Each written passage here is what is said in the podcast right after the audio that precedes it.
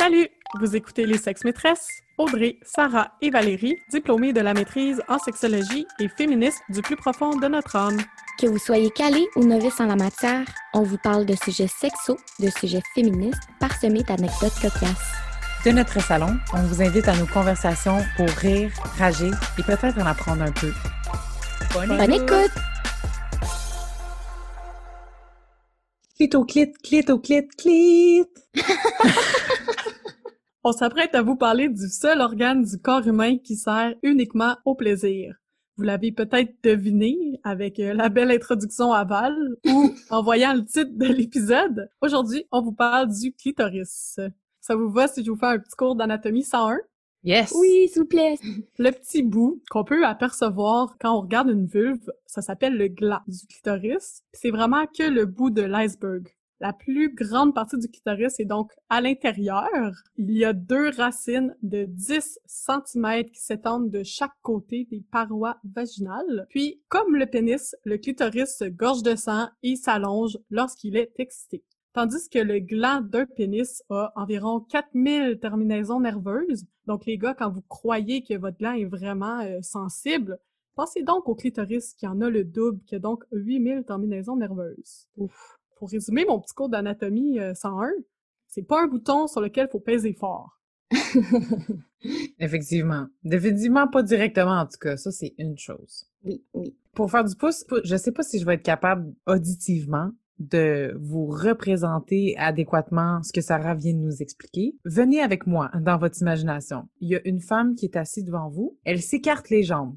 Vous voyez sa vulve. Les choses que vous allez voir. En premier, en partant du haut, la peau sur le dessus, avec le poil pubien, comme avant que la vulve commence, c'est le mont de Vénus. Ensuite de ça, le premier piton qu'on va voir, il y a un petit capuchon, hein. il y a comme une peau qui le recouvre, le capuchon du clitoris. Mm-hmm.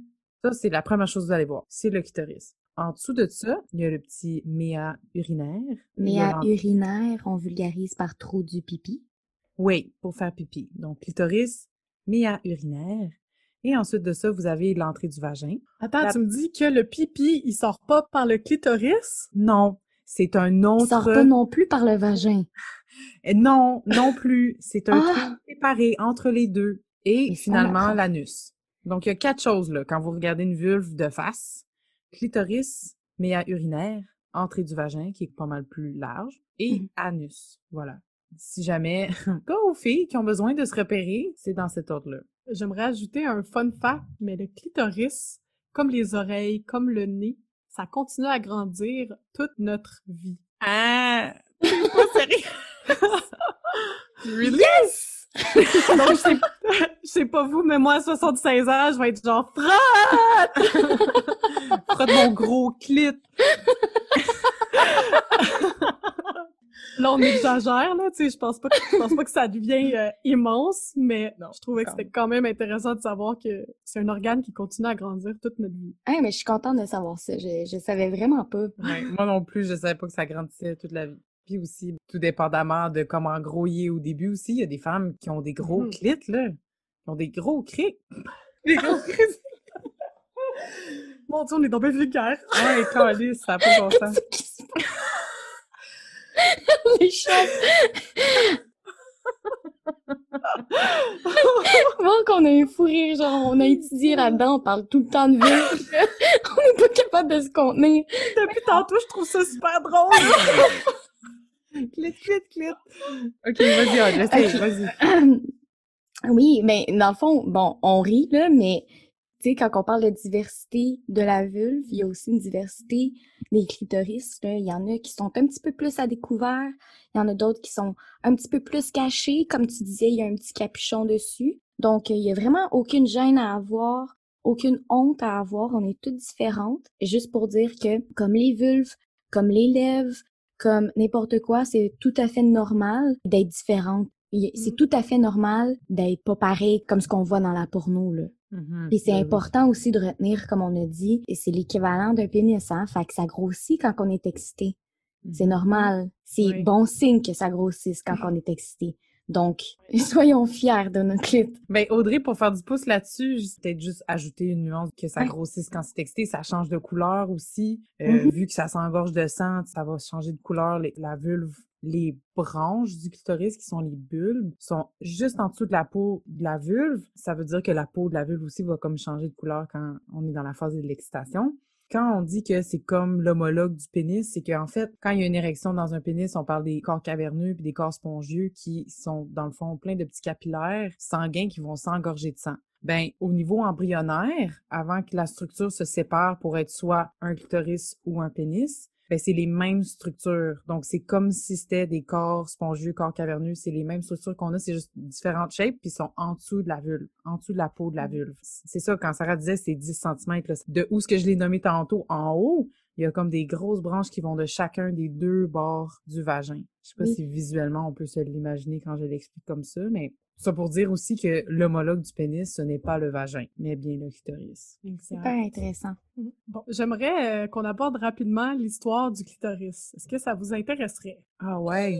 En fait, j'ai visionné un court-métrage sur le clitoris qui a remporté des centaines de prix partout dans le monde, puis qui a été réalisé par une Canadienne qui s'appelle Laurie Malépard Traversy. Je sais pas si vous l'avez vu. Ça s'intitule comment? Ça s'intitule Le clitoris, puis ça a sorti en 2016. Ça me dit quelque chose. Dans le fond, en trois minutes, elle explique à quel point le clitoris a été victime encore une fois, de sexisme, parce que Mm. qui de mieux placé pour témoigner de la sensation que procure un clitoris que ben, des hommes ou des personnes, mettons, qui ont pas de clitoris. Hmm. Bref, le clitoris a été plusieurs fois découvert et redécouvert par des hommes à travers euh, le temps. Donc, euh, c'est évidemment l'historique que je vous raconte aujourd'hui a été fait par des bons historiens blancs. Mhm. Tandis qu'en Grèce antique et au Moyen Âge, l'orgasme féminin va être recommandé pour tomber enceinte. Donc, ça va être plus ou moins à propos du clitoris, mais on ose croire que s'il recommandait l'orgasme féminin, c'est parce qu'il connaissait déjà le clitoris. Après ces deux périodes-là, le clitoris tombe dans l'oubli, puis c'est en 1559 qu'un chirurgien italien va identifier officiellement le clitoris, alors que deux ans plus tard, il y a un autre homme qui va prétendre que c'est lui qui l'a découvert. Puis est-ce que c'est, quand tu parles de découvrir ça, c'est juste le bout de l'iceberg, comme tu disais tantôt, le gland du clitoris, le petit bouton qu'on voit? Exactement, tu sais, c'est de pointer puis de le mettre sur une planche anatomique, là. OK. Mm. Ouais. Puis euh, jusqu'avant les années 1800, l'Église catholique va conseiller aux femmes de jouir pour libérer leur tension sexuelle. Avant Ben les oui, années I 1800. guess. Ouais. Puis euh, dans les années 1800, justement, les médecins vont prétendre que l'orgasme féminin provoque des maladies comme euh, évidemment l'hystérie, puis ils vont déclarer que le clitoris est un organe complètement inutile. Bon. Hmm. Hey, moi, ça me fait penser à la théorie de Freud. Je sais pas si c'est sa théorie de l'hystérie, mais Freud, dans le fond, il va dire que la masturbation puis le plaisir clitoridien, c'est vraiment pour les filles immatures, les petites filles, puis que quand une fille devient une femme, c'est quand elle déplace son plaisir du clitoris au vagin, puis qu'elle laisse tomber le, le clitoris, puis qu'elle devient un objet de désir pour l'homme, dans le fond. Ben, c'est exactement dans la même période que Freud invente le concept d'orgasme vaginal, justement. Ah! Puis, pour bien le citer, il va donc dire qu'une femme mature doit trouver son plaisir dans la pénétration. Donc, euh, de là vient euh, exactement tout ce que tu viens de dire. Oui, effectivement. En fait, j'aimerais ça peut-être dire aux auditeurs aussi. Tu sais, des fois, on, on entend Ah, Freud, là, comme tu sais, il chiale à propos de Freud. Ben, c'est exactement pour cette théorie-là. Parce que Freud, Mm. il a été extrêmement important pour la Mhm. psychologie Oui. qu'on connaît en ce moment au 21e siècle. Les Il y a des choses qui sont encore pertinentes. là. Absolument, absolument. Puis il y a même des concepts sur lesquels on, on repose encore la psychologie moderne.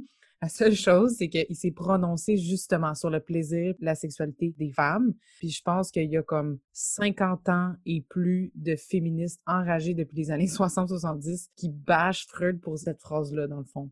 D'avoir dé- décrié le clitoris ou l'orgasme clitoridien comme étant quelque chose d'immature. Il y a comme une façon aussi de... Parce que sa théorie implique qu'il y a une façon de déplacer son plaisir vers son vagin, mais c'est comme, je sais pas, j'essaie d'y réfléchir, là, puis j'ai comme étudié la masturbation, puis c'est genre, c'est pas possible. Tu viens d'une place, puis that's it, that's all, puis aussi, avec ça, il a inventé le concept de frigidité. Fait que les femmes qui étaient incapables de faire ce déplacement-là de l'orgasme du clitoris vers l'orgasme vaginal, ben, ils étaient frigides. Puis ce concept-là, on en entend encore parler aujourd'hui et il est complètement désuet. On parle plus de frigidité aujourd'hui. Ça existe plus comme concept. En sexologie, on va parler de peut-être troubles du désir sexuel, mais la frigidité, c'est pas un concept, euh, bref. Non, c'est pas le meilleur chum de la sexualité des femmes. Il se fait blâmer justement parce que depuis qu'il a sorti cette théorie-là, le clitoris s'est comme fait oublier. Puis, Hmm. tu sais, oui, aujourd'hui, on est comme, yeah, le clitoris, on en entend parler, mais on va se le dire que le clitoris est encore utilisé comme une fonction de préliminaire. Mhm. On va pas souvent se dire que le clitoris est important pendant une relation sexuelle. C'est encore perçu comme quelque chose de le fun à faire en préliminaire, de le stimuler, mais il a pas encore repris toute sa place, selon moi. là. Mhm. Oui, puis en fait, il y a la place la plus importante, je pense, dans la sexualité des femmes parce qu'il y a souvent des mythes accordés à ça quand on parle de l'orgasme vaginal, orgasme clitoridien. Quand on dit qu'une femme est vaginale ou clitoridienne, ben en fait, on stimule la même chose. On stimule le clitoris, sauf qu'on le stimule de l'extérieur, sur le bouton qu'on voit, sur le gland, ou on le stimule de l'intérieur par la pénétration, mais à un point en particulier. Mhm. Puis en plus de ça, ben la plupart des femmes vont pas avoir d'orgasme avec la pénétration. Plus souvent qu'autrement, ça va être à cause d'une stimulation du clitoris, en même temps que la pénétration. Dans les statistiques, les femmes sont capables d'atteindre l'orgasme seules lorsqu'elles se masturbent à une statistique de comme 95 parce que justement, ils utilisent l'organe qui est fait pour ça. Oui. que la pénétration, ben ça, ça vient pas optimiser Mhm. la capacité orgasmique des femmes. Je me suis intéressée à la question pourquoi, je, ben Sarah, je pense que tu as fait un bon résumé de pourquoi, mais pourquoi ça a pris autant de temps avant qu'on révèle vraiment l'anatomie réelle du clitoris, la- l'anatomie correcte du clitoris? Puis il y a plusieurs personnes qui se sont penchées là-dessus, des féministes, des philosophes. Il n'y a pas de réponse, il n'y a pas une seule réponse qui peut bien répondre à, à cette question-là. Puis en fait, j'aimerais aussi souligner que à ce jour, il n'y a toujours pas de planche anatomiquement correcte du clitoris dans les manuels de biologie du secondaire. Personnellement, j'ai appris la taille réelle du clitoris seulement en 2012, pendant que j'étais au baccalauréat, Mhm. dans un de mes cours de comportement sexuel humain. Donc, on s'entend qu'on est late in the game. Tu sais, Sarah t'a souligné des choses comme des débats autour du clitoris, autour de, de sa fonction. Vu que c'est inutile, ben pourquoi on en parlerait? Pourquoi on essaierait de le représenter adéquatement? Puis en plus, au 17e, 18e siècle, comme tu as souligné, il y a plus d'hommes qui sont en médecine, qui étudient ça, des anatomistes, etc. Puis eux, ben, on va se le dire, c'est encore lisse. fait, que, fait que pourquoi on étudierait le clitoris? Pourquoi on le représenterait? Bref, il y a eu des débats entourant la, la fonction reproductive du clitoris. Ils se sont posé la question si l'organe était peut-être un vestige physique de d'autres choses, un peu comme euh, des mamelons d'hommes versus des mamelons de femmes. Évolutivement parlant, il y a comme une fonction à l'un, mais pas à l'autre, mais c'est quand même là, tu sais. Mm. Oh Euh, my god, c'est tellement vrai. Ouais. J'avais jamais réfléchi au mamelon. Ah, mettons, c'est une structure moins complexe à, à représenter, mais c'est ça que c'est. Oui, c'est ça. Juste pour clarifier, par contre, quand tu dis vestige de l'évolution, c'est un petit peu le même exemple que pourquoi on a un coccyx, là. C'est parce que dans le temps qu'on était des homo sapiens, on avait des queues, puis là, c'est rendu notre coccyx, tu sais. Quand on parle de vestige, c'est vraiment ça. Mhm. Mais ouais, j'avais jamais pensé à ça non plus. Ils se sont posés ces questions-là, puis dire, ah, c'est peut-être un vestige, c'est peut-être comme une adaptation physiologique, mais finalement, ben non. Le clitoris, vu que c'est l'homologue du pénis à l'intérieur du corps, donc oui, reproductivement parlant, le clitoris sert à rien, entre guillemets, mais ça fait partie quand même de l'organe génital, puis c'est quand même une grossièreté qu'il n'est pas représenté à, à sa juste valeur dans les, Mhm. dans les manuels d'éducation, juste à l'anatomie de base. Là. Il y a des personnes qui se sont outrées à ça. Il y a un article en 2007 par la presse où il en parle vraiment en, long et en large. Il y a un chercheur qui se frustre, là, qui dit on, devrait-tu enlever le cœur euh, On devrait-tu enlever le, foie de- des dessins anatomiques? Ben non, ben pourquoi le clitoris il se retrouve pas là C'est à la base de la sexualité humaine, Oui, exact. La base. J'aimerais faire du pouce là-dessus. Moi, ce que j'avais vu dans mes recherches, c'est Hélène O'Connell, une urologue australienne, qui a fait cette découverte-là. Tu sais, le gros anatomie, là, quand on parle du Y à l'envers, là, avec les trompes et tout, c'est entre 1998 puis 2005 qu'elle a publié une série d'articles scientifiques qui parlaient des résultats des recherches qu'elle a menées sur l'anatomie complète du clitoris. 98, là. 98 à 2005. Là. Mhm. Comme il y a des manuels scolaires qui sont plus vieux que ça. Fait qu'il y a ça à Mm. prendre en considération. Puis, dans ses recherches, elle inscrit ses résultats dans un récit critique dénonçant une production de savoirs médicaux anatomiques biaisés concernant le genre. Tous ces résultats, c'est comme pour contrebalancer tout ce qui a été dit sur le clitoris qui avait aucun esti de sens. C'est fou à quel point, premièrement, ça a été découvert en 1998, comme on était nés, là. On était à l'école. Tu sais, que ça me surprend pas qu'on n'en ait pas entendu parler parce que c'est même pas encore connu de l'humanité. Puis je veux juste souligner aussi que c'est une femme urologue, Hélène O'Connell. C'est une femme qui s'est intéressée à ça. Puis aussi, la raison aussi pourquoi il n'y avait pas tant de recherches, d'après moi, c'est que les recherches aussi, elles se doivent d'être payées. Ça coûte de l'argent faire la recherche. Puis personne qui voulait savoir, ben personne. Je pense que ces recherches-là étaient pas autant financées que justement des recherches euh, sur le cœur, sur ci, sur ça, parce que ben, ça, ça sert juste au plaisir. Puis en plus, ça sert au plaisir des femmes. Il y a des recherches sur le Viagra, par exemple, tu sais, mais les recherches euh, sur le clitoris, ben c'était pas dans les priorités. Pourtant, on devrait vraiment se sentir honoré d'avoir les seuls corps qui a un organe. La seule fonction, c'est d'avoir du plaisir. C'est quand même comme un honneur, là, comme on pourrait s'en vanter d'avoir ça, puis pas les hommes, ou pas ceux qui possèdent euh, des, des pénis. Mais C'est oui. toute une chance. Merci, Ellen. Ouais, c'est ça. Helen.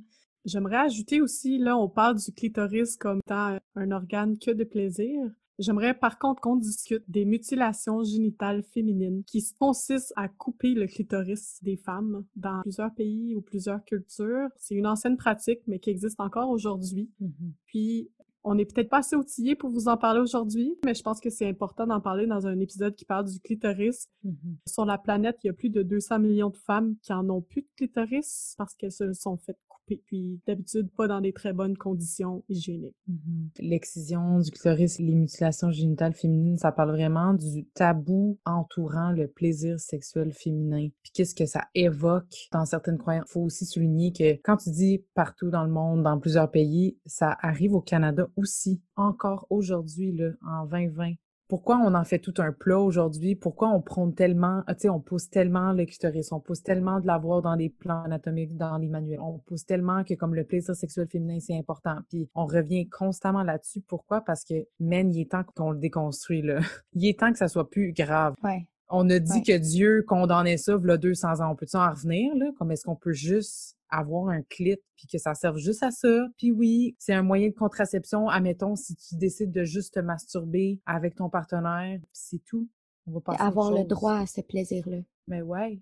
Je veux juste apporter la nuance que une mutilation génitale féminine, c'est pas comme une excision du prépuce ou de la petite peau sur un pénis qui a souvent des fonctions hygiéniques euh, ou de santé, tandis que l'excision chez la femme du clitoris a aucun avantage pour la santé des filles et des femmes. Ça, je pense que c'est important de le nommer. Mhm. Mhm. Puis il n'y a pas de comparaison non plus à faire entre la circoncision puis euh, C'est- Non, c'est aucunement la même chose. À part du fait que c'est peut-être fait sans le consentement de la personne. Ça Mhm. serait la seule chose qui pourrait rabouter les deux ensemble. Oui, oui, pour- oui, je, je banalise pas cette pratique-là, mais si on veut faire une comparaison, c'est l'ablation du gland d'un pénis. Mhm. Mais je me demandais s'il y avait peut-être des exemples plus concrets de, choses qu'on peut faire à deux ou seul avec notre clitoris qui pourrait être le fun. Je sais pas les filles si vous avez des exemples de Oui, ben sur une note un petit peu plus légère, moi, avec les discussions que j'ai eues autour de moi, puis en étudiant en sexologie, ben on se fait souvent poser des questions, puis des trucs comme ça. Donc, par rapport au clitoris, il y a souvent des gens qui m'ont dit, euh, à la blague, là, des femmes qui me disaient, ouais, tu sais, c'est pas un piton, là, c'est pas une sonnette. Il y, a, il y a ça à garder en tête. Hein? Quand on parle que c'est très sensible, faut y aller délicatement. Faut toujours parler entre partenaires de qu'est-ce qu'on aime, qu'est-ce qu'on n'aime pas. Il y en a que juste toucher dessus, c'est trop, trop, trop sensible. Donc, ça, c'est vraiment important de communiquer à son, partenaire qu'est-ce qu'on aime. Puis, toujours cocasse un petit peu, surtout quand on est une femme puis on a un partenaire homme. Et des fois, ça arrive hein, qu'il frotte à la mauvaise place. Faut pas avoir peur de peut-être diriger la main, peut-être lui montrer où aller. Hein?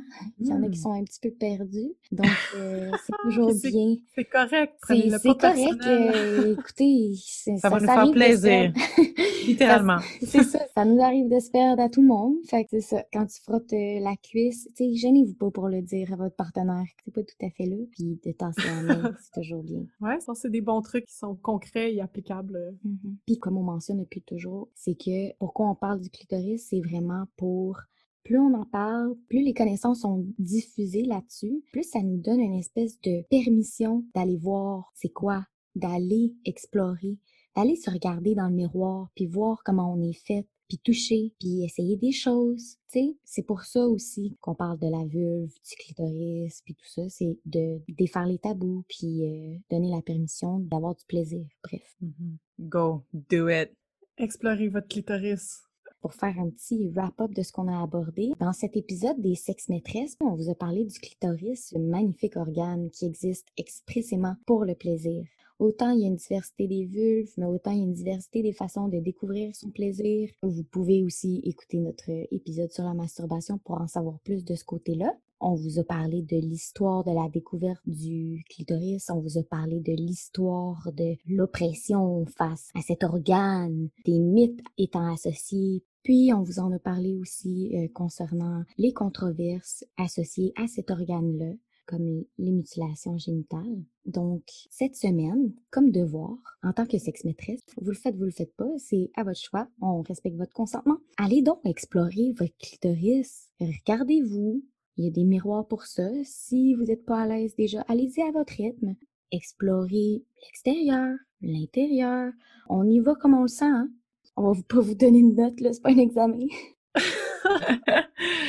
Ben, pour les auditeurs gars qui n'auraient pas de clitoris ou les personnes qui nous écoutent qui n'auraient pas de clitoris, il y a une application mobile qui s'appelle Clit-moi qui a été créée en partenariat avec l'ONF. Puis le lien va se retrouver dans notre euh, section de notes sur notre épisode. Bonne exploration. Amusez-vous Clitez-vous! et bonne semaine!